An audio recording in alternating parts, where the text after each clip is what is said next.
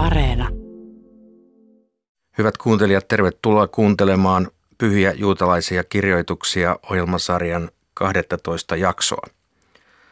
Tänään kuuntelemme hetken kuluttua Mishna isien lukukappaleita tekstin viidennen luvun, mutta sitä ennen keskustelemme asiasta tai johdattelemme teitä, hyvät kuuntelijat, jonkin verran tässä. Ja paikalla ovat tuttuun tapaan asiantuntijamme Riikka Tuori, Simon Livson ja Tapani Harviainen. Tervetuloa.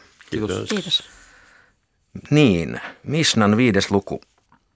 Isien lukukappaleita siis edelleenkin kuunnellaan. Mistä asioista nyt haluaisitte tässä heti aluksi todeta jotakin? Tätä loppupuolta voisi pitää jonkunmoisena koostettuna opetusjaksona sillä tavalla, että täällä on, on numeraalisina esitetty eri, eräitä keskeisiä juutalaisuuden asioita. Ja, ja tämmöistä tekniikkaa on käytetty aika yleisestikin nimenomaan koululaisten opettamiseen. Että on kymmenen asiaa, joita täytyy muistaa, tai on kolme asiaa, jotka täytyy muistaa. Ja sama tekniikkaahan edelleenkin meidän poliitikot muun muassa käyttää. Sillä tavalla muistetaan, mitkä ne asiat oikein on, niin saadaan sormilla laskettua, että kaikki tuli. Hyvin keskeisiä asioita. Suullisen kulttuurin muistisääntöjä. Nimenomaan siihen liittyen, niin kuin meillä oli puhetta, että Mishna on pitkän aikaa ollut suullista perimätietoa, jota on kasvatettu. Ja sitten tämä seuraava Mishna sitten siitä, tai tämä seuraava, seuraava luku, eli kuudes luku sitten myöskin, niin, niin hän, se, se jatkaa sitten sitä tavallaan Tooran opiskelun tärkeyttä ja tekee semmoisen tietynlaisen, tietynlaisen niin kokonaisen pähkinänkuoressa semmoisen statementin, eli, eli että kaikki voi olla turhuutta paitsi Tooran opiskelu. Ja, ja, ja se kaikki, mitä me ollaan opet, opiskeltu kaikista näistä niin kuin luonteenpiirteiden muokkaamisesta parempaan ja, ja, ja me luonteenpiirteet yleisesti, niin, niin se kaikki tavallaan on, johtuu siitä ja on kytköksessä siihen, että meillä on tämmöinen ähm, ohjekirja Ää, Toora.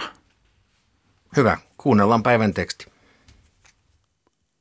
Kymmenellä sanalla luotiin maailma. Mitä tästä on opittavissa? Eikö se olisi voinut tulla luoduksi yhdellä sanalla? Näin tapahtui, jotta jumalattomat saisivat rangaistuksen, kun he tuhoavat maailmaa, joka on luotu kymmenellä sanalla, ja jotta vanhurskaille annettaisiin hyvä palkka siitä, että he pitävät yllä maailmaa, joka on luotu kymmenellä sanalla. Kymmenen sukupolvea on Aadamista Nooaan osoittamassa, kuinka suuri on hänen laupeutensa, sillä kaikki nämä sukupolvet ärsyttivät häntä, ja vasta sitten hän toi heidän päälleen vedenpaisumuksen. Kymmenen sukupolvea on Nooasta isämme Abrahamin osoittamassa, kuinka suuri on hänen laupeutensa, sillä kaikki nämä sukupolvet ärsyttivät häntä, ja vasta sitten tuli isämme Abraham ja sai niille kaikille varatun palkan. Kymmenellä kiusauksella koeteltiin isämme Abrahamia, ja hän kesti ne kaikki, osoittaen kuinka suuri oli isämme Abrahamin rakkaus. Kymmenen ihmettä tapahtui isillemme Egyptissä ja kymmenen meren äärellä. Pyhä, olkoon hän kiitetty, toi egyptiläisille kymmenen vitsausta Egyptissä ja kymmenen meren äärellä. Kymmenellä koetuksella isämme kiusasivat kaikkivaltiasta autiomaassa, sillä on kirjoitettu: jo kymmenen kertaa he ovat minua kiusanneet, eivätkä ole kuulleet minun ääntäni. Kymmenen ihmettä tapahtui pyhäkössä. Kukaan nainen ei koskaan saanut keskenmenoa uhrilihan hajun vuoksi, uhriliha ei koskaan pilaantunut, ylipapille ei sattunut koskaan siemenvuotoa suurena sovituspäivänä. Teurastuspaikalla ei nähty kärpäsiä, ei löytynyt vikaa uutislyhteestä, ei kahdesta uhrileivästä eikä näkyleivistä. Sateet eivät sammuttaneet puita uhrialttarilla, tuuli ei työntänyt maahan alttarilta nousevaa savupatsasta. Ihmiset seisoivat yhteen sulloutuneina, mutta maahan heittäytyessään heillä oli kylliksi tilaa. Käärme tai skorpioni ei aiheuttanut vahinkoa Jerusalemissa, eikä kukaan sanonut toiselle: minulle ei ole Jerusalemissa tilaa yöpyä. Kymmenen kohdetta luotiin iltahämärissä. Maan suu, kaivon suu, aasintamman suu, sateenkaari, manna, sauva, shamirkäärme sekä kirjaimet, kirjoitus ja taulut. Jotkut sanovat, myös vahinkoa tuottavat henget, Mooseksen hauta ja isämme Abrahamin oinas. Ja jotkut sanovat myös pihdit, jotka ovat pihdeillä tehdyt.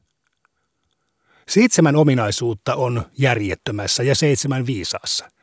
Viisas ei puhu ennen arvossa korkeampaa, ei keskeytä toverinsa puhetta, ei vastaa liian nopeasti. Kysyy normaalin järjestyksen mukaisesti ja vastaa aiheen mukaisesti. Puhuu ensimmäisestä asiasta ensiksi ja viimeisestä viimeiseksi. Siitä, mistä hän ei ole kuullut, hän sanoo, en ole kuullut, ja tunnustaa totuuden. Näiden vastakohdat kuuluvat järjettömälle. Seitsemästä rikkomuksen lajista seuraa seitsemän erilaista rangaistusta. Jos toiset maksavat kymmenyksiä ja toiset eivät, siitä seuraa kuivuuden aiheuttama nälkä niin, että toiset ovat nälkäisiä ja toiset kylläisiä. Jos kaikki lakkaavat maksamasta kymmenyksiä, siitä seuraa sekasorron ja kuivuuden aiheuttama nälkä. Jos taikinasta ei eroteta osaa uhriksi, seuraa kaiken tuhoava nälkä. Rutto tulee maailmaan niiden kuoleman rangaistusten takia, jotka on määrätty Toorassa, mutta joita ei ole viety oikeuteen sekä seitsemännen vuoden hedelmien takia. Miekka tulee maailmaan oikeuden viivyttämisen ja oikeuden vääristämisen takia ja niiden Tooran opettajien takia, jotka eivät tulkitse Tooraa oikein. Pedot tulevat maailmaan väärien valojen ja Jumalan nimen halventamisen takia. Pakkosiirtolaisuus tulee maailmaan epäjumalien palveluksen, siveettömyyden, verenvuodatuksen ja maan lepäämisen laiminlyönnin takia. Neljänä ajankohtana on runsaasti ruttoa. Neljäntenä vuonna, seitsemäntenä vuonna, seitsemännen vuoden jälkeen ja vuosittain lehtimajan juhlan lopulla. Neljäntenä vuonna köyhille kuuluvien kolmannen vuoden kymmenysten laiminlyömisen takia, seitsemäntenä vuonna köyhille kuuluvien kuudennen vuoden kymmenysten laiminlyömisen takia, seitsemännen vuoden jälkeen seitsemännen vuoden tuotteiden takia ja vuosittain lehtimajan juhlan lopulla köyhille kuuluvien lahjojen riistämisen takia. Neljää lajia on ihmisiä. Se, joka sanoo, minun on minun ja sinun on sinun. Tämä on keskimääräinen laji, toisten mukaan Sodoman laji. Minun on sinun ja sinun on minun, tämä on rahvas. Minun on sinun ja sinun on sinun, tämä on hurskas. Sinun on minun ja minun on minun, tämä on jumalaton. Neljää lajia on luonteita. Nopea suuttumaan ja nopea lauhtumaan. Hänen menetyksensä työntää syrjään hänen palkkansa. Hidas suuttumaan ja hidas lauhtumaan. Hänen palkkansa työntää syrjään hänen menetyksensä. Hidas suuttumaan ja nopea lauhtumaan. Tämä on hurskas. Nopea suuttumaan ja hidas lauhtumaan. Tämä on jumalaton. Neljää lajia on opiskelijoita. Joka ymmärtää pian ja unohtaa pian. Hänen menetyksensä työntää syrjään hänen palkkansa. Joka ymmärtää hitaasti ja unohtaa hitaasti, hänen palkkansa työntää syrjään hänen menetyksensä. Joka ymmärtää pian ja unohtaa hitaasti, tämä on viisas. Joka ymmärtää hitaasti ja unohtaa pian, se on huono osa. Neljää lajia on almujen antajia. Se, joka tahtoo itse antaa, mutta ei tahdo muiden antavan, hän katsoo pahalla silmällä muiden omaa. Joka tahtoo muiden antavan, mutta ei itse anna, hän katsoo pahalla silmällä omaansa. Joka tahtoo itse antaa ja tahtoo muiden antavan, tämä on hurskas. Ei tahdo itse antaa, eikä tahdo muidenkaan antavan, tämä on jumalaton. Neljää lajia on oppihuoneessa kävijöitä. Joka käy, mutta ei tee, hän saa palkan käymisestään. Joka tekee, mutta ei käy, hän saa palkan teoistaan. Joka käy ja tekee, tämä on hurskas. Ei käy eikä tee, tämä on jumalaton. Neljää lajia on viisaiden edessä istujia. Sieni, suppilo, viinisiivilä ja viljaseula. Sieni on se, joka imee kaiken. Suppilo on se, joka ottaa sisään täältä ja päästää läpi tuolta. Viinisiivilä on se, joka päästää läpi viinin ja ottaa talteen sakat. Viljaseula on se, joka päästää pois karkeat jauhot ja ottaa talteen parhaimmat. Jokainen rakkaus, joka on riippuvainen jostakin aiheesta, katoaa kun aihe katoaa. Mutta jos se ei ole riippuvainen mistään aiheesta, se ei koskaan katoa. Millainen on rakkaus, joka on riippuvainen jostakin aiheesta? Amnonin ja Tamarin rakkaus. Millainen on rakkaus, joka ei ole riippuvainen mistään aiheesta? Daavidin ja Joonatanin rakkaus. Jokainen kiista, joka käydään taivaan kunniaksi, johtaa pysyviin tuloksiin, mutta se, jota ei käydä taivaan kunniaksi, ei johda pysyviin tuloksiin. Millainen on kiista, joka käydään taivaan kunniaksi? Shammain ja Hillelin kiista. Ja se, joka ei ole taivaan kunniaksi, Korahin kiista. Kukaan, joka johtaa monet vanhurskauteen, ei aiheuta syntiä, ja kukaan, joka saattaa monet tekemään syntiä, ei saa tilaisuutta parannuksen tekemiseen. Mooses oli vanhurskas ja johti monet vanhurskauteen, ja monien vanhurskaus johtui hänestä, sillä on kirjoitettu. Hän pani toimeen Herran vanhurskauden ja hänen tuomionsa yhdessä muun Israelin kanssa. Jerobeam teki syntiä ja johti monet tekemään syntiä, ja monien synti johtui hänestä, sillä on kirjoitettu. Synnit, jotka Jerobeam oli tehnyt ja joilla hän oli saattanut Israelin tekemään syntiä. Jokainen, jolla on kolme ominaisuutta, on isämme Abrahamin oppilas, ja jolla on toiset kolme ominaisuutta, on Bileamin oppilas. Hyvän suopa silmä, vaatimaton mieli ja nöyrä henki, se on Abrahamin oppilas.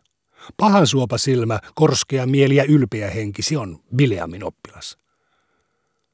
Mikä ero on isämme Abrahamin oppilaalla ja Bileamin oppilailla? Bileamin oppilaat syöksyvät Gehennaan, sillä on kirjoitettu. Murhamiehet ja petturit, sinä Jumala, syökset syvimpään kuoppaan. He eivät elä puoleenkaan ikäänsä, mutta minä turvaan sinuun.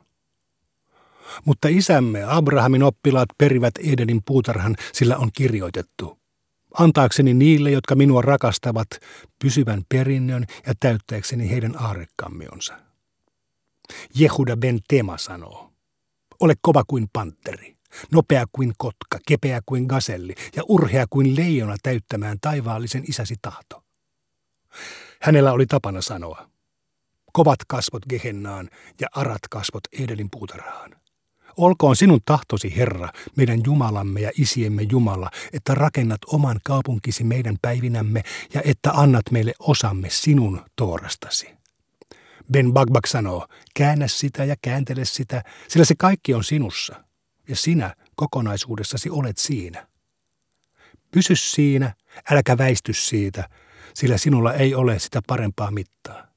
Ben hehe sanoo, vaivan mukainen on palkka. Näin kuulimme tiiviissä muodossa muistisääntöjen tehostamana erilaisia toimintaohjeita. Ja tämähän kuulostaa välillä kultaisen käytöksen kirjalta ja välillä äh, psykologiselta analyysilta ja joskus jopa sosiologiselta analyysilta ja välillä taas taloudellisilta toimintaohjelta. Tämä on hyvin moniulotteista, moniulotteista ja tiivistä. Mitä haluaisitte poimia, poimia esiin?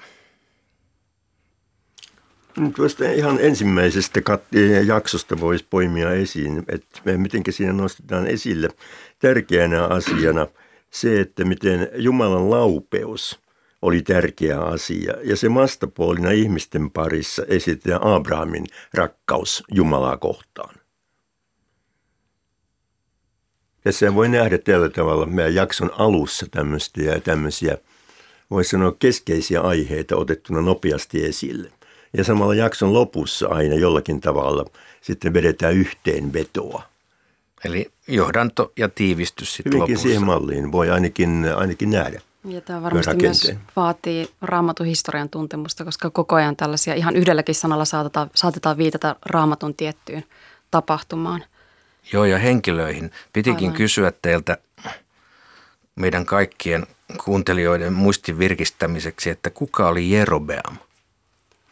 Sattuuko joku muistaa? Jerobeam ja Jerobeam, eli ne oli nämä tuota, ähm, Salomonin kenraalit niin sanotusti, jotka sitten ottivat vallan sekä is- pohjoisesta, siis Israel- Israelista ja sitten Jehudaasta. Re- Rehobeam oli Jehudassa ja sitten, sitten is- Israelin, eli pohjoisessa oli Jerobeam. Ja Jerobeam oli aika... Aika ilkeä tyyppi. No niin, hänet tässä esitetään niin kuin Mooseksen vastapelurina. Ja harhaan johtajana. Niin, aivan. Ja toinen oli tämä Amnonin ja Tamarin välinen rakkaus, joka ei sekään välttämättä kaikille muistu mieleen, mutta da- Amnon oli Daavidin poika, joka rakastui sisarpuoleensa Tamariin ja sitten ilkeästi vietteli tämän. Ja sen jälkeen välittömästi, kun tämä viettely ja oikeastaan raiskaus oli tapahtunut, hylkäsi hänet, minkä jälkeen hänen velipuolensa, eli Tamarin kokoveli Absalom tai Avshalom tappoi hänet. Ja tämä on sitten tämä, että kun aihe loppuu, niin rakkaus loppuu. Hmm. Ja sitten vastavuoroisesti Daavidin ja Jonatanin välinen rakkaus on semmoinen, joka ei, ei niin kuin ole riippuvainen mistään objektista. Eli, eli, eli heillä oli semmoinen niin kuin puhdas rakkaus niin sanotusti. Ää, sikäli mielenkiintoista on se, että Jonatan oli Saulin poika ja Saul oli myöhemmässä vaiheessa varsinkin niin Daavidin, tai katsoi Daavidia vihollisena, koska hän, hän uhkasi Saulin, Saulin ää, kruunua, Saulin ää, kuninkuutta. Niin Jonatan tavallaan piti jatkuvasti Daavidin puolta, vaikka hän oli Saulin poika. Kertooko tarina mitään siitä, miten Saul suhtautui tähän rakkauteen näiden nuorukaisten välillä? Ei se siitä tykännyt. Ähm, ja tota, tämä oli tämmöinen aika pitkälti semmoinen salasuhde, vaikka se tuli kyllä sitten esille, esille sitten äh, kylläkin. Mutta hän, Jonatan auttoi aina Daavidia, oli hän tavallaan tämmöinen niin sanottu uskottu uskottu siinä tekstissä ja meni niin kuin isänsä, isänsä vastaan selkeästi. On se aika jännä, tässä ikään kuin asetetaan vastakohdaksi kaksi eri rakkauden lajia. Toinen on himo ja toinen on sitten tämmöinen ikään kuin syvä ystävyys kahden miespuolisen välillä. Mm-hmm. Et siinä mielessä ehkä myös heijastaa sitä rabbien, rabbien maailmaa, jossa miesten välisellä toveruudella on erittäin keskeinen elementti. Kyllä. Tästä toveruudesta me ei ole tähän mennessä varmaan oikein puhuttu, vaikka se on esiintynyt useampaan kertaan täällä. Hanki itsellesi toveri opiskelua varten. Ja sitten mä yhdessä jonkun toverin kanssa opiskelu on semmoinen metodi, jota korostetaan jatkuvasti. Ja se tämmöinen keskusteleva vuorovaikutus kahden opiskelijan välillä. Jotka ja innoittavat tämä, toisiaan. Mm, aivan joo, ja jotka testaa toisiaan myös. Ja tämähän on nimenomaan se, se struktuuri ja se... se tekniikka, millä esimerkiksi kun opiskelee rabbiksi, niin, niin, niin opiskellaan. Eli heitetään ajatuksia toisille, luetaan tekstiä hyvin tuohtuneesti, jos, jopa joskus, jos, jos tilanne on sellainen. Mutta niin kuin Leshem Shamaim, eli, eli, eli niin kuin tässäkin tulee esille, että, että, että taivaan tähden, eli kaikki on niin kuin pyhää tavallaan, ei ole itsekkyyttä siinä opiskelussa. Heti kun nähdään itsekkyyttä opiskelussa, niin se vaikuttaa siihen kokonaiseen auraan. Ää, mä monesti sen itsekin niin kuin tavallaan kokenut ää, omalla kohdallani tai sitten, tai sitten jonkun muun kanssa, kenen kanssa mä oon opiskellut, että joskus tuntuu siltä, että kuka tästä voittaa. Ja heti kun se tavallaan se fiilis tulee, niin sitä pitää niin kuin pysähtyä ja ottaa vähän niin kuin muutama askel taaksepäin ja miettiä, että okei, Leshem Shamaim, tämä on siis taivaan, taivaan vuoksi tätä opiskelua tehdään, eikä itseni vuoksi. Tässä opiskelussa toverin kanssa on myös semmoinen tärkeä puoli aina, että, että siinä yritetään nostaa esille kaikkia erilaisia mahdollisuuksia.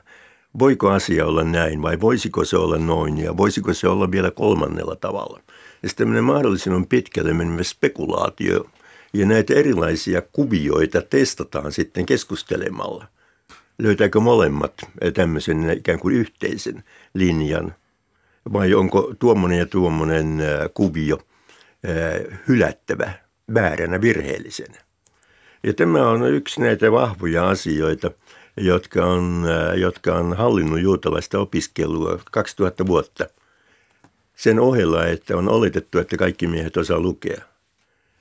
Ja olen sen monissa yhteyksissä sanonut, että tästä kulkee suora tie sitten myös tieteelliseen ajatteluun, tästä spekulaatiosta. Voisiko asia olla noin, voisiko se olla näin, tai ehkä vielä kolmannella tavalla. Ja olenpa väittänyt, että tässä on yksi vastaus kysymykseen, miksi juutalaisille on, on tullut niin paljon Nobelin palkintoja. Tällainen kaksituhatta vuotta harrastettu spekulatiivinen ajattelutapa. Vaihtoehtojen etsintä ja punninta. Juuri niin, joo, joo, jota tuskin mistään muusta kulttuurista on löydettävissä samanmuotoisena.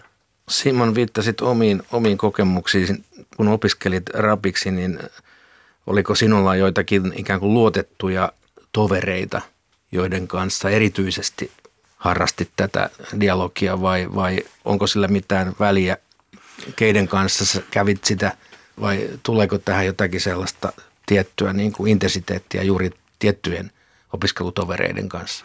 No siis meillä on periaatteessa se, se struktuuri, opiskelustruktuuri on semmoinen, että aamulla herätään aikaisin ja sitten rukoillaan ja sitten rukoiluksen jälkeen on aamiainen ja, ja sitten alkaa aamu seder eli aamu tämmöinen ää, Talmudin opiskelu, jossa opiskellaan yleensä niin kuin beijun eli hyvin syvällisesti jotakin, jotakin lukua Talmudissa. Ja tähän on oma havruta eli oma toveri, ää, joka sitten pysyy yleensä ää, aika pitkän aikaa, viikkoja, kuukausiakin. Ää, joillakin ihmisillä se, se sama henkilö, jos he ovat niin pitkään Jeshivassa, niin, niin se voi, voi siis kestää jopa vuosia.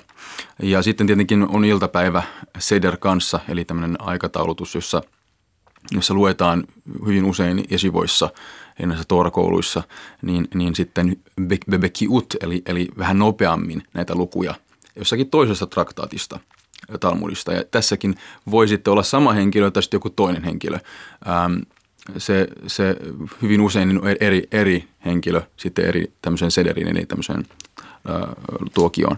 Ähm, eli näin ollen voi sanoa, että mä olin Jeshivassa kuusi vuotta ja, ja mulla oli useampia äh, tovereita, koska monet heistä lähti, lähti välissä ja, ja, ja hyvin harva jäi niin pitkäksi aikaa johtuen siitä, että ne, jotka opiskelivat monet heistä opiskelivat jo ennen minua ja valmistuivat en, ennen minua tai sitten vaan tulivat yliopiston jälkeen ää, lukemaan vuodeksi ja näin poispäin. Ja, sitten sen lisäksi, että on, on, on tämmöinen havruta eli toveri, jonka kanssa opiskellaan on hyvin tärkeä, niin kuin on myöskin tullut ilmi Pirkei Avotista eli tästä isiemme viisauksista kirjoituksista, on se, että tämä Taseleha Raav eli tee itsellesi ää, rakenna kommunikaatio, rakenna suhde johonkin henkilöön ja, ja tämä myöskin opiskelijan lisäksi, toverin lisäksi tämä on hyvin tärkeää myöskin niin kuin opettajan ja oppilaan välillä, jolloin mulla oli muutamia uskottuja niin sanottuja rabbeja, jotka oli mun mentoreita ja ovat edelleenkin sitä, jos mulla on joku hankala kysymys, joka, jossa mun pitää tehdä psak, eli mun pitää niin kuin tutkia ja tulkita ja tehdä laillinen päätös Suomessa jostakin asiasta, niin, niin mä hyvin harvoin sen teen itse, vaan mietiskelen itse, vaan mä yleensä kysyn mua paljon viisaammilta tai kokeneemmilta rabbeilta ympäri maailmaa, että mitä mieltä he ovat. Ja nämä on just niitä rabbeja, jotka ovat, jonka kanssa mulla on suhde, jotka ovat dayanimmeja, eli tämmöisiä tuomareita sen lisäksi, että ovat rabbeja. Että. Tässä tekstissä puhutaan opiskelijoista, niitä on neljä lajia, mutta puhutaan toisaalta myös, myös oppihuoneessa kävijöistä. Miten tähän erotteluun pitäisi suhtautua? Mitä tämä tarkoittaa? Toisaalta opiskelijat sen ymmärtää, mutta mitä ovat sellaiset oppihuoneessa kävijät, jotka eivät ole opiskelijoita? Mistä tämä oppihuone on oikeastaan synagogaan liittyvä vapaaehtoinen koulu. Oikeastaan juuri se sama, minkä Simon mainitsi Jeshiva nimellä, joka on se nimi, jota on myöhemmin jatkettu, jatkettu samaan perinnettä. Ja siinä on ideana, että siellä voi käydä opiskelemassa Tooraa ja näitä Tooraan liittyviä asioita. Oikeastaan kuka tahansa mies. Valitettavasti tässä on ollut se ero, ettei sinne ole naisilla ollut paikkaa mennenä aikoina. Ja siellä voi käydä sitten vaikka kuolemansa saakka. Minäkin tunnen tämmöisiä ja tämmöisiä israelilaisia, ihan vanhoja miehiä, jotka käy ikään kuin huvikseen Jeshivassa aina silloin ja tällöin keskustelemassa, kinastelemassa juuri näistä, näistä lain toteutuksen yksityiskohdista. Ja tuo oppihuone on, voisi kääntää suorastaan sanalla koulu, mutta se tuo to, vähän toisenlaisia ajatuksia siihen. Mm.